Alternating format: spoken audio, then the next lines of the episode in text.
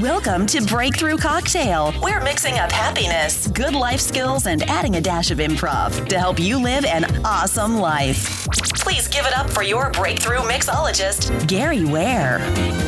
Welcome to Breakthrough Cocktail. I'm your host, Gary Ware, and today I have a special guest, my friend Danny Marr, captain of the U.S. Marine Corps. Welcome to the show, Danny.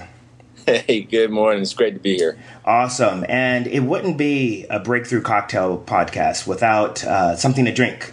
Today I am drinking Athletic Greens. It's one of my go to in the morning. It has all, oh, there you go, so you can see it. It has all the nutritional value of greens and stuff like that. Uh, I'll have information about that in the show notes. Reason why I like Athletic Greens is that it is tasty and supposedly it's supposed to make you happier. Uh, Danny, what are you drinking this morning? So this morning, my cocktail, being that it's 8:45 in the morning, is a protein shake. Awesome. What kind of protein shake do you drink? Uh, it's just pure whey protein. There's there's very very few carbs in it and almost no fat. It's cappuccino rush flavor, nice. so it tastes like something I would order at uh, Starbucks. Great. It's, it tastes like candy and it's full of protein. So Perfect. that's my cocktail. Okay, well let's get started. Uh, Danny, let's start about now. Like, tell our listeners a little bit about you, what you're currently doing, and then we'll jump back and we'll see how you got there. Uh, so right now I am transitioning out of the Marine Corps and I'm actually being medically retired. So um, I will uh, I'll be officially out August 30th, and then when I'm out, uh, my goal is to write full time and travel during the next one year, climb three of the world's um, highest mountains, and then join the New York Police Department uh, at the end of next summer. Wow, that is a tall order. That's um, you seem very ambitious, and you have your head on straight. Were you always like that? No. Yeah. Most certainly not. All right, so let's jump back there. Uh, you know, right now you're in the Marine Corps, you're extremely active, you are looking to climb mountains and work for the police. Um, what were you like, you know, as a child? How did you become the Danny who you are now? Let's let's hear that story. Uh, I was uh, I was that that hyper kid that was always doing things for attention, and um, I mean, when I say that out loud, I actually haven't changed a bit. um, but uh, I was I was very unsure of myself and um, very insecure, and I didn't I didn't have a good ability to make connections with other people and uh, create friendships. So that that I felt lonely quite often. I was lucky because I had a very very good family and I was always best friends with my brother. But outside of that, I found myself um, being alone for much of my childhood. Okay, yeah, and I bet that's pretty rough being, you know, an outsider looking in and, and wanting to be part of that crowd. What was that pivotal moment where you decided, you know what, I'm just going to go for it? And tell us a little bit about that. Um, so sophomore year of high school, I had a absolutely terrible year. Um, I had I joined the football team thinking that I was going to get a great experience playing football, make a lot of new friends, uh, meet girls, and I was I was really really excited to do that at the end of my freshman year. But when I got on the team, I was terrible. I was really slow. I was weak. Uh, I, I was just terrible. I sucked at football. And I rode the bench. I never played. So nobody wanted to be friends with Scrub. Nobody liked me. Nobody respected me. Girls didn't want to go out with me. And uh, I was. Uh, I was made to feel I had my sense of self worth was rock bottom and it steadily got worse until the end of my sophomore year. And then um, I got to a point where I felt so terrible about myself and I was so unhappy I thought, why am I, why am I bothering to live when I'm so unhappy? I should just kill myself. There's no, as I'm wasting, I'm a waste of life. And then as soon as that idea entered my head, I thought, wow, what a selfish little coward. And I started thinking about all my, all the things my parents had done and sacrificed to give me a good life. Um, and it seemed it seemed so incredibly selfish for me to want to take it, take my own life after all they'd given to give me a good life. And the idea was out of my mind as soon as it was in. And then I um, and I thought, well, I'm not going to continue living this way. I'm I'm I, I will I, I cannot live with myself and be be happy and feel this little ball of happiness when I'm on my bed looking up at the ceiling. Um, so I thought I, I knew exactly what I needed to be happy. And what I needed to be happy was to stop being so afraid of things and stop allowing fear to push me around. And what that means is stop being such a coward is, is what it meant. And I, I'm, I'm fortunate that I had the, the ability to identify that about myself and then understand that I know what's making me unhappy and I know what I need to do to be happy, and that's to face my fears. Got it. And so, how did you do that? How, that seems like a big undertaking to one day realize that. So, what steps did you take to help you start facing your fears and building your confidence? Um, I think the first thing I did the next day, because once I got to that point, I um, I was I just I stopped caring as much. That's what it was. I was like, you know what? All these people that have been bullying me and making me feel like garbage, I don't I I, I don't care what they think anymore. Um and if I embarrass myself further, I don't care. It's like it was like I had let go. And um so I started the next day. I think I I volunteered for something in class, and I was I, I, the second I got in front of the class, I'd get red face, hands would sweat, sh- shake, voice would shake and crack.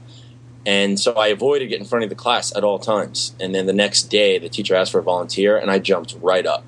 And I was still nervous. Um, my heart was beating out of my chest, but I, afterwards, I was like, that wasn't that bad and then I did it again and again. I did it in one of my other classes, and then the next day I was like, I want to talk to this person, and um, and then after that, I volunteered to do an extra presentation in one of my classes like two weeks later, and just the act of volunteering for that two weeks out was incredibly nerve wracking, but but the way I was living each day was like, I have no choice. I have to do this if I'm scared of it, I must do it. Awesome. All right. So then, you know, obviously your courage started building up, and let's fast forward to college.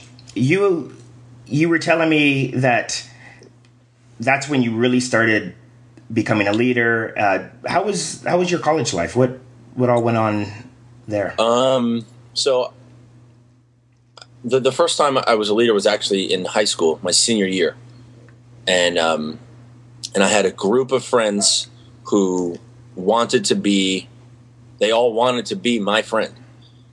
And I wanted to be their friends. And so I literally took everyone under my wing, and it was, um, you know, it was pretty much me driving what we were going to do on any given day or on any given weekend. Um, and I always, I had seen guys before me earlier in high school who were the leaders of their groups, you know, the captains of the football team. And I had thought I want to be like them. Like they were they were, you know, big, buff, tough guys, but they were also very nice and, and loving and some of them funny people. And I was like, that's the kind of leader I want to be. I don't want to be um, you know, a stuck up dictator. I want to be the kind of person who can influence others and still be loving and silly and fun at the same time. And uh, so that's what I was going into college, I joined a fraternity, and as I was pledging the fraternity, I didn't like the way things were being run.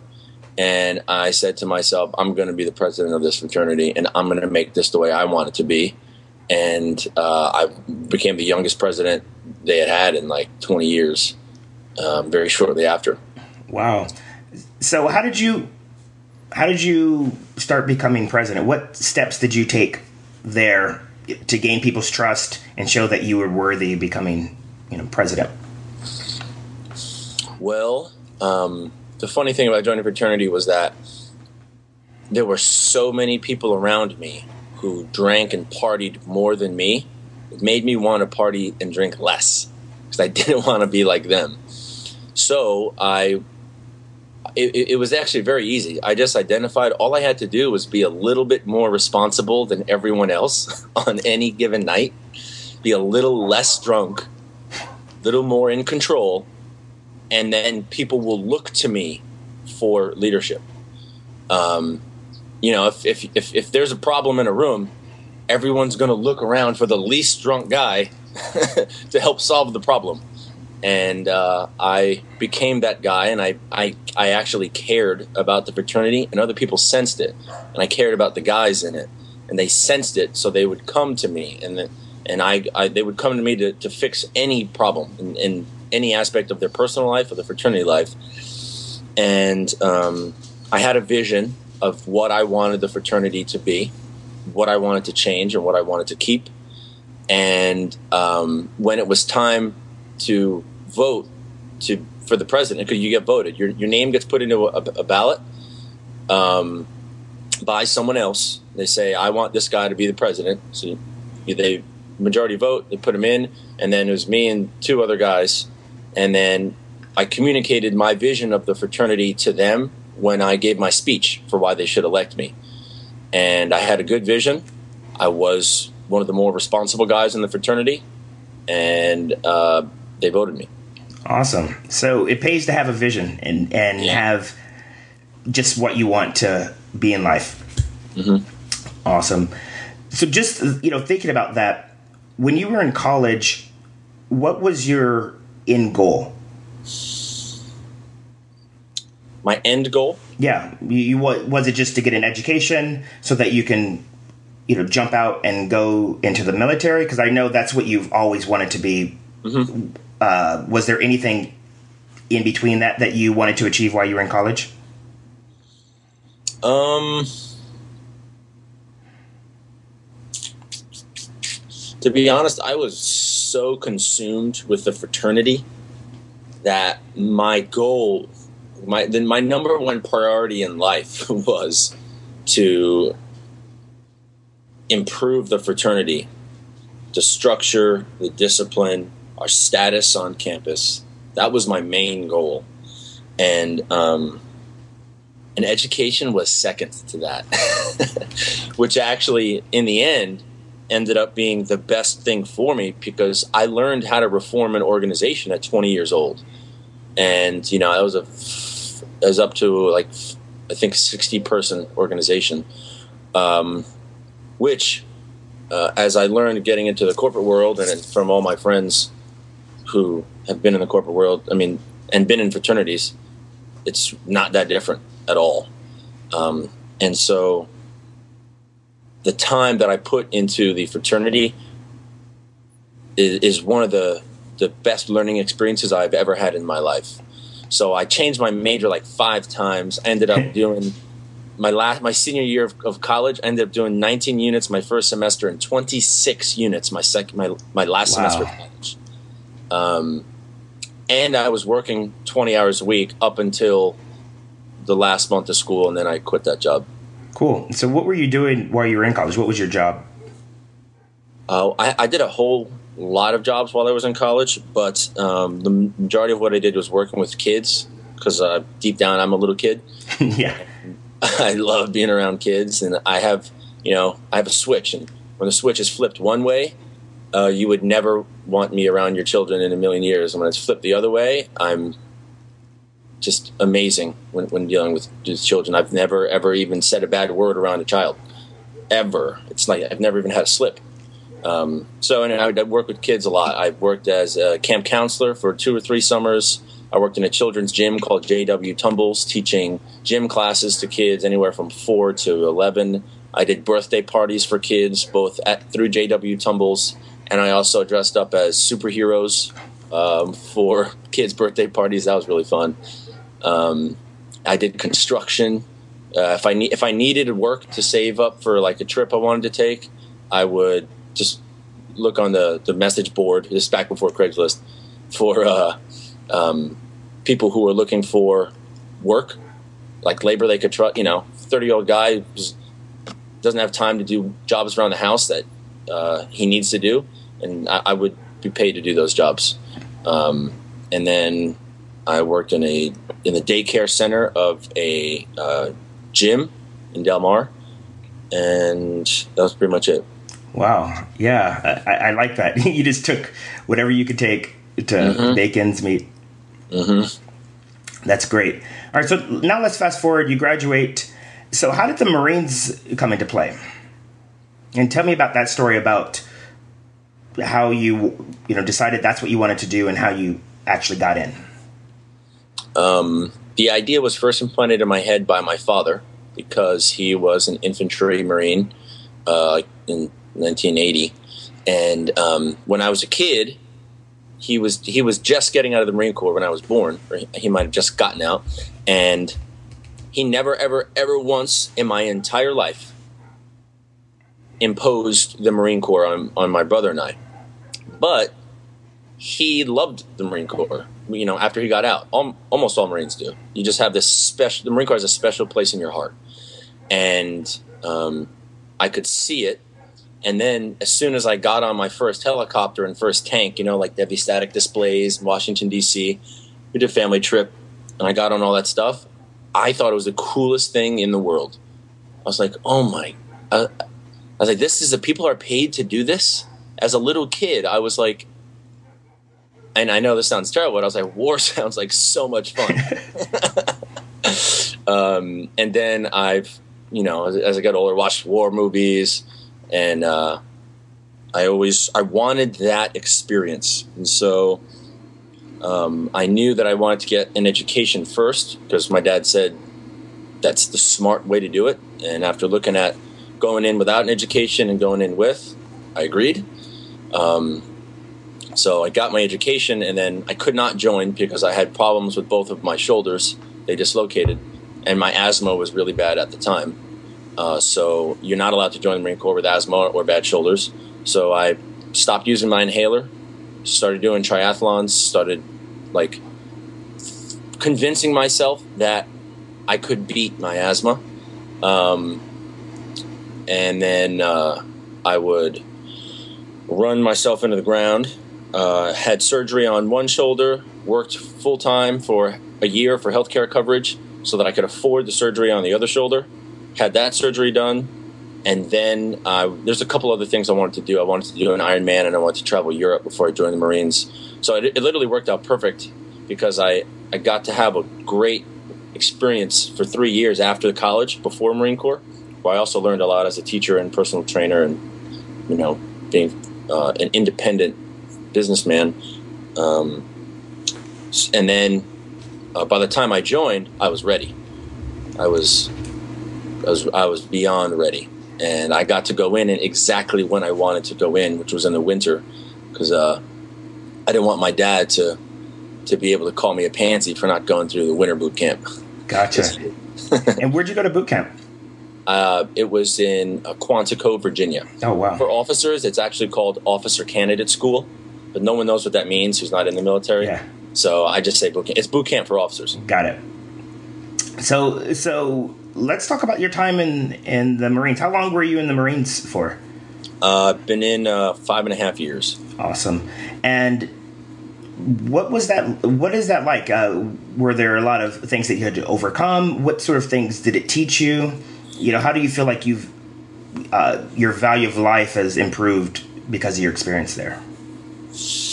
Um, I was very fortunate in that I knew exactly to the T what to expect before I came in. Very, very fortunate. Um, I'm also fortunate because I'm not um, phased by many of the things that the Marine Corps does to you in training to you know to change you and mold you. Uh, I was unfazed by it. The Marine Corps did not change me a bit. It actually made me less mature when I was not in uniform, which is the opposite of what they want from their officers. I just can't help it. That's just who I am. Um, so I was, I was, I knew exactly what to expect every step of the way, and I knew exactly how I wanted to perform every step of the way, and I, I did it. Did exactly. I, I was very, very lucky in that sense. Um, what the what the Marine Corps did give to me though was this incredibly high standard of of performance that I don't know where I would have gotten anywhere else unless I was in some I don't know, some very, very intense job with a very, very intense company where I could be fired at any second and have a lot to lose. Um, I know that exists in some companies. A lot of people deal with that in the corporate world all the time. Um, I just, the Marine Corps was my chance to go through a, an, a very intense experience with a very high level of expectations every single day. Like every day, you're there's this sense of intensity that um, you won't get anywhere else in the world. Um, the only place that would compare would be in a special operations unit, but in the special operations unit, everyone is is such a high level performer that nobody needs to be barking on top of them. Everyone can doesn't need to be told what to do. It's a higher caliber of person. So I have so much respect for them. Um, but in the infantry, you have the leadership as higher caliber people, and then the lower levels are not always higher caliber. So the leadership has to constantly be on them, driving them and pushing them, and not letting anyone slide, not letting anyone get lazy for a half a second. Uh, so it was a great experience. Awesome. Now, one thing, one more thing I want to cover before we jump into our break is you trained for a Ironman. Now that is ridiculous. You you're someone that had asthma and mm. your yeah. shoulders dislocated, yeah. so you're already compared to most people already have some you know challenges that you have to overcome. What was that like, and how did you get in the right mindset to overcome that? Um. Well, it was actually very, very easy because I identified before I even started that people less fortunate than me with far greater disabilities than me have done far more than me. And once I identified that, I never, ever, ever once was was very challenged or or felt uh, anything less than happy with what I was doing. I I never ever saw an obstacle in front of me.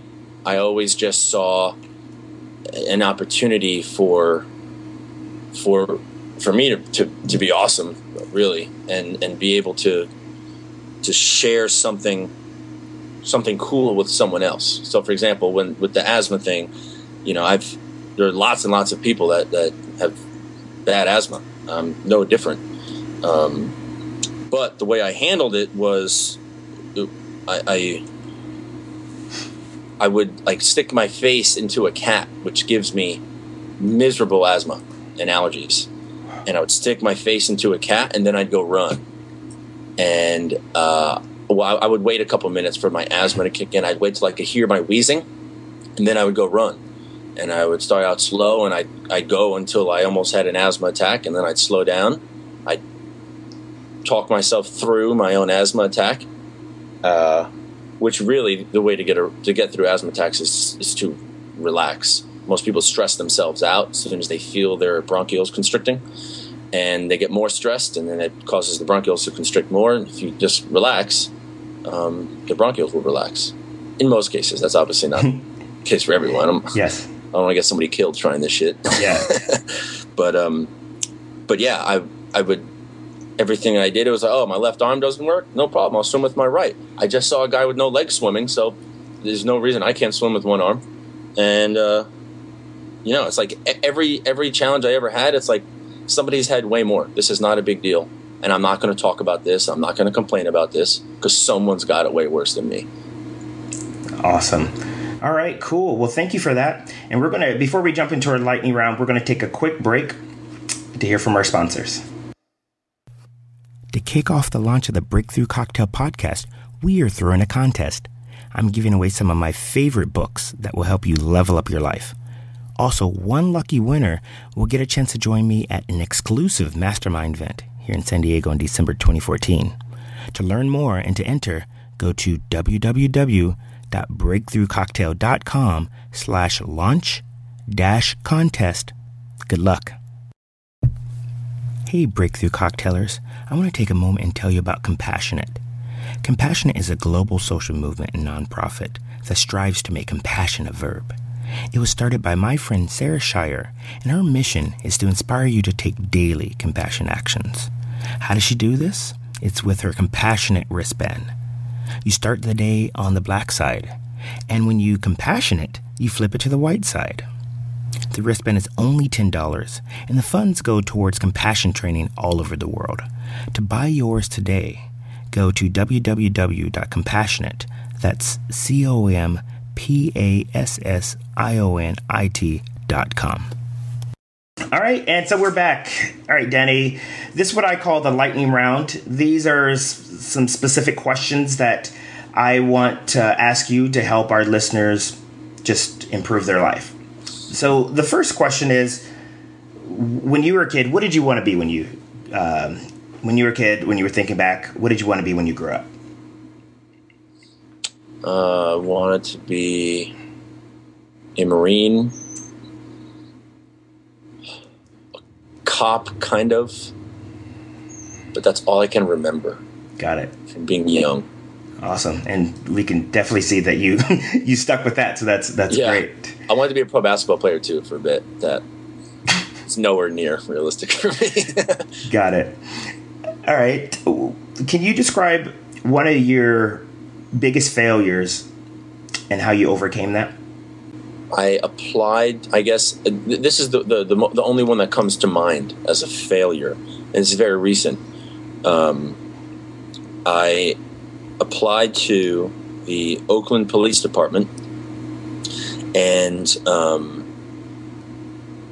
throughout the process, I I made a very very strong effort to get to know everyone involved in the hiring process at Oakland and I my goal was to convince them that I was by far their best candidate.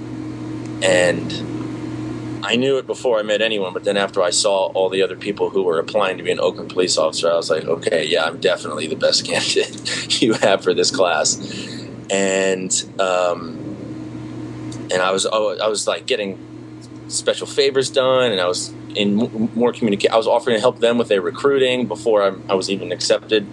Um, and then when it came down for the background investigator to make the final decision, I was denied, and that was a big failure. Um, and uh, I, you know, I was demanded to know why, and it was because they felt like I was too much of a risk taker for their department because they, um, you know, the, the Oakland Police Department is going through a bunch of political stuff. So, bottom line is, I was denied, and the whole time I was so cocky, and I had this big, you know, I carried myself around there like I owned the place before I was even hired, and then I was denied. That was a failure. Oh wow. Um, and I was really looking forward to that because Oakland, is, I wanted to be in one of the most dangerous cities in the country, and that was number three on every list I, I looked at. And um, so that was a real bummer. Ultimately, though, it turned out to be uh, the best thing that could have happened because in Oakland, you're not even allowed to get out of your car and chase down bad guys. You if you if you pull up to domestic violence with some guy beating his wife in the front yard, you can't get out of your car until backup arrives. Wow. And that's because it's so dangerous that, um, as a rule, the police force must wait for backup, and they only have the money to roll one cop per car. So you will literally have to drive up to the scene, watch someone getting beat, and watch the bad guy run away, and you can't chase him down. That's why I want to be a cop is to, to chase bad people down, protect good people, and if I can't do that in Oakland, then I have no business there. So um, I learned that after the fact, and that was turned out to be a great thing. And not to mention, I wasn't even able to get out of the Marine Corps in time for that academy, and um, and my dream was always the NYPD, anyways. So it it just made sense to to continue through the NYPD process that I had already started. Great. All right, and then the last question I have: If you can give one piece of advice to our listeners to help them just live an awesome life, what could that be? Don't allow fear to guide all of your decisions. Um, and that fear is the fear of what your parents would think about your life decision. Um, the fear of what your friends might think um, of your lifestyle choices or of your um, your profession or the places that you want to go. I've it's the, the fear has has stopped too many people from doing too many things. Uh, I think people need to address their fears and make a stronger effort to not let those fears push them around. And once once you stop letting that fear push you around, it's it's it's a freedom that you'll you'll you'll be grateful for forever. Awesome, cool. Well, thank you, Danny. And so, if anyone wants to get in contact with you, um, you know, how can they get in contact with you, and what can we expect to see in the near future?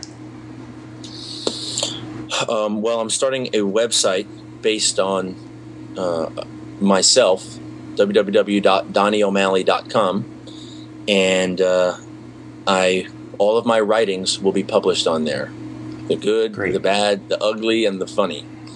So if uh, if you enjoy um, reading about San Diego State frat life, the U.S. Marine Corps, comedy in general, um, check out my website and uh, check out my stories. Comment Ooh. on them. Awesome. Yeah, we'll include a link to that in the show notes. And that's about it. Well, thanks again, Danny, for coming on the show, and we really appreciate it. Thank you, Gary, for having me. I, I appreciate this opportunity. Cool. All right. Take care. You've been listening to Breakthrough Cocktail. If you liked what you heard, be sure to visit www.breakthroughcocktail.com forward slash newsletter to sign up for the insider newsletter. As a subscriber, you'll get instant access to exclusive content and frequent doses of happiness. See you there. Until then, stay awesome.